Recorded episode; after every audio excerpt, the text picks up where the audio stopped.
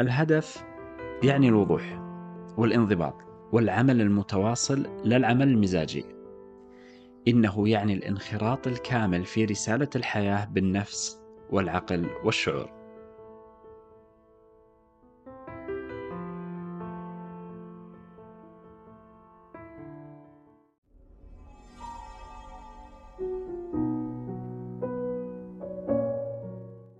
هلا فيكم. حياكم الله في بودكاست عقل وروح. حلقتنا اليوم عن لماذا لا تكتب. في الحلقة السابقة تحدثنا عن ضرورة التأكد من أن أهدافك هي بالفعل ملك لك وليست أهداف غيرك وأن تكون أهدافك واضحة دقيقة قابلة للقياس. المشكلة كثير من الناس ليست له أهداف أصلا والأدهى من ذلك أن بعضهم يظن أن الأمنيات والآمال التي يفكر فيها دائما أهداف. الهدف يعني الانطلاق في مسار مستقيم لا عوج فيه، فالذي يجري وراء الأمنيات التي يسميها أهداف يتعرج به الطريق وينحرف ويضيع. الهدف يعني الوضوح والانضباط والعمل المتواصل لا العمل المزاجي. إنه يعني الانخراط الكامل في رسالة الحياة بالنفس والعقل والشعور. ومع ذلك من الحكمة في كثير من الأحيان عدم تحديد الأهداف. فكيف يكون ذلك؟ مما قالوا لا يمكنك إصابة هدف لا تستطيع رؤيته. وقالوا إذا كنت لا تعرف إلى أين تذهب فأي طريق سينتهي بك إلى هناك.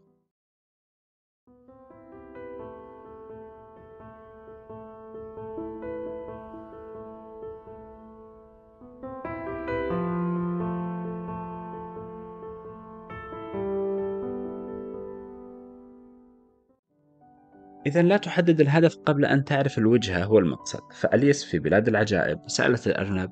أين الطريق؟ فقال إلى أين تريدين الذهاب؟ أن الاستعجال في تدوين الأهداف والانهماك في تحقيقها من قبل تحديد الوجهة لا يعود بالنتائج المرجوة.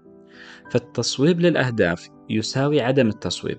بل ليته كذلك فثم توفير الجهد والوقت ولكنه يبعثر الطاقة من أجل مكاسب قصيرة المدى وتأثيثية أكثر من كونها بناء لقواعد الحياة المتينة والراسخة. حلقتنا اليوم نتناول فيها تدوين الأعمال المهمة، كتابة أهدافك، كتابة أعمالك، أن تبدأ في الكتابة والتطبيق وشطب الأعمال المنجزة والأهداف التي تم تحقيقها. فكتابة هذه الأعمال والأهداف أجدر من العناية الدائمة بتنظيم الأوقات. ولتأخذ المهمة الأهم جل الوقت. لتخرج في الصورة المرضية وماذا سيحصل؟ لا شيء. لا تخف فالمهم هو الأهم. ابدأ بالمهم ولا تخشى على الأشياء الباقية. في جلسة خاصة متأملة انظر في الأمور التي تريدها بالضبط. ستجدها لا تتجاوز ثلاثة إلى أربعة أشياء. أقصد بالغة الأهمية وإلا فالمشاغل والأهداف والأعمال لا تنتهي. وعليه فاقصد لأهم الأمور واختر لها أفضل ساعات اليوم عندما تكون في قمة التركيز والتوثب وأقبل على هذا الشأن الجلل بجميع حواسك. لتنتهي منه وأنت في حالة إشباع كامل وشعور مفعم بالإنجاز. لتكافئ نفسك بمتعة بريئة بدون شعور ذنب الترك. إن الاستراحة القصيرة ليست من تضييع الوقت بل هي من اغتنام الوقت على الوجه المطلوب. نعم اترك كل ما في يديك ولا تعمل شيئا بل أقبل على متطلبات نفسك مما ينعشها ويعيد لها الإقبال لتعود بعدها للمهمة الأقل. أهمية وهكذا كي لا تعلق في دائرة المهام المفرغة تدور بلا توقف وتنهك تماما في آخر اليوم بلا إنجاز وبلا تقدم وبلا معطيات وإنما ظاهرك الانشغال وباطنك الخواء كحال كثير من الناس مشغولون فارغون. وإذا رتبت هذه المهام بالشكل المطلوب سيفيض الوقت من بين يديك وستجد أوقاتا لتجمع فيها المهام السهلة فتؤديها مجتمعة. قد ربطت بعضها ببعض بطريقة إبداعية. فلقد تبقى لديك عقل ونفس لمثل هذه المهارات.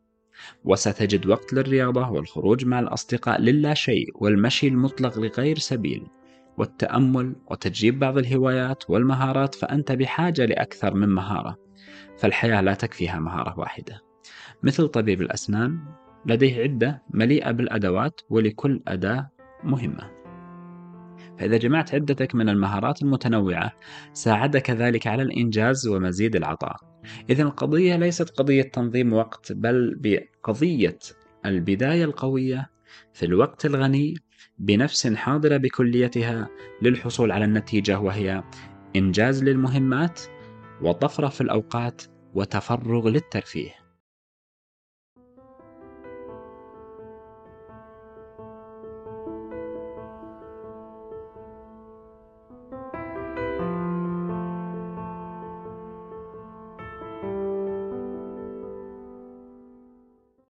لا تتعلق المسألة بتنظيم الوقت أو ترتيب الأولويات أو تحديد الأهداف فلو سألنا كثير ممن قد رسموا لهم هدفا عظيما في الحياة. عن هذا الهدف لوصفوه الوصف البارع كبداية وكنهاية. ولو حاولت إيقافهم في الوسط لتملصوا من الإجابة وكرروا تلك الكلمة التي يجمعون عليها. دعنا نبدأ الآن والبقية تأتي. وليتهم يبدأون. إنها الإجابة المخاتلة والتي يفرون بها من الإجابة المفيدة وهي كيفية تركيب أجزاء هذا الهدف والتعرف على هذه الأجزاء أولا وإنه لعجب من العجب أن يفتن الإنسان بهدف عظيم وهو يجهله ولم يتعلم بعد أبعاده ومراميه وطريقة العمل عليه مع المثابرة على ذلك. وأعطي لذلك مثالا. من تمنى أن يصنع بندقية هو يعرف شكلها النهائي ويعرف أجزاءها ابتداء بل ويعرف دوي صوتها بالطلقات النارية.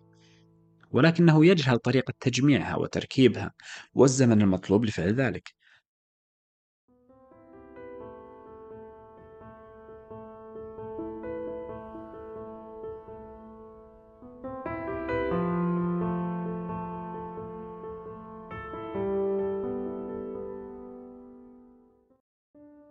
ويضيف إلى هذا أن يحدث كل من مر به عن هدفه العظيم وهو لم يجمع من أجزائه سوى الماسورة والخشبة وقد أجل ما بينهما لوقت غير معلوم.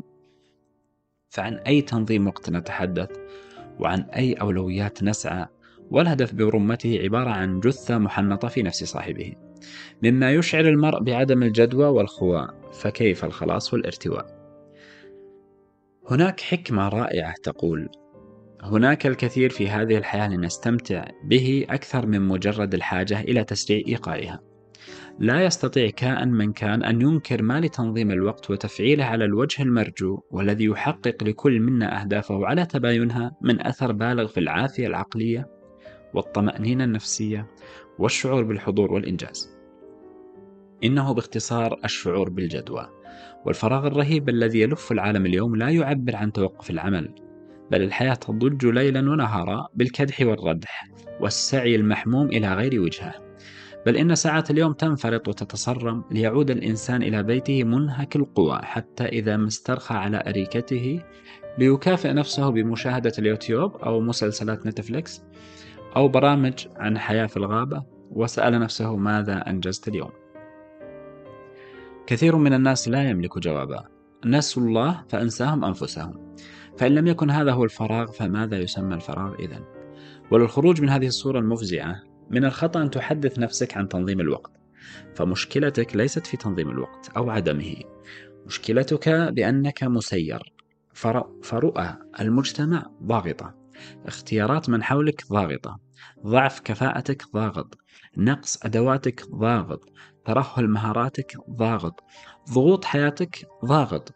إنك مثل المنفخ تنفخ بطنك وتعصر أضلاعك من أجل غيرك.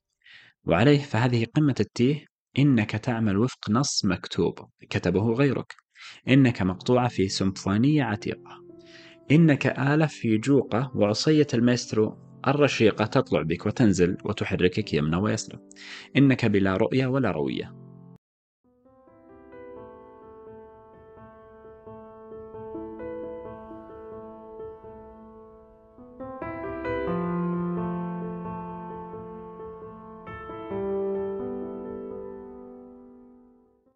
وعليه فلا بد من إيقاف كل هذه المهزلة وأخذ زمام المبادرة والانكفاء على رسالتك في الحياة وتطلب ما تحتاجه من كفاءة وأدوات ومهارات مواكبة لاحتياجات العصر ولاحتياجاتك الخاصة وتفكيك عقد حياتك القديمة عقدة خلف عقدة والإقبال بقلب وروح جديدين للانخراط الكامل في مناشطك أنت.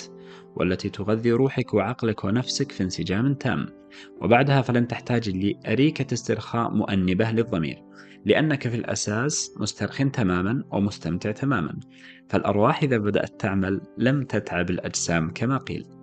وبالفعل فتحديد الأهداف ووضوح الخارطة التي من خلالها تشكلت طباعنا وكتابتنا لما يهمنا يضفي على حياتنا المعنى ويكسبنا الفكر العميق.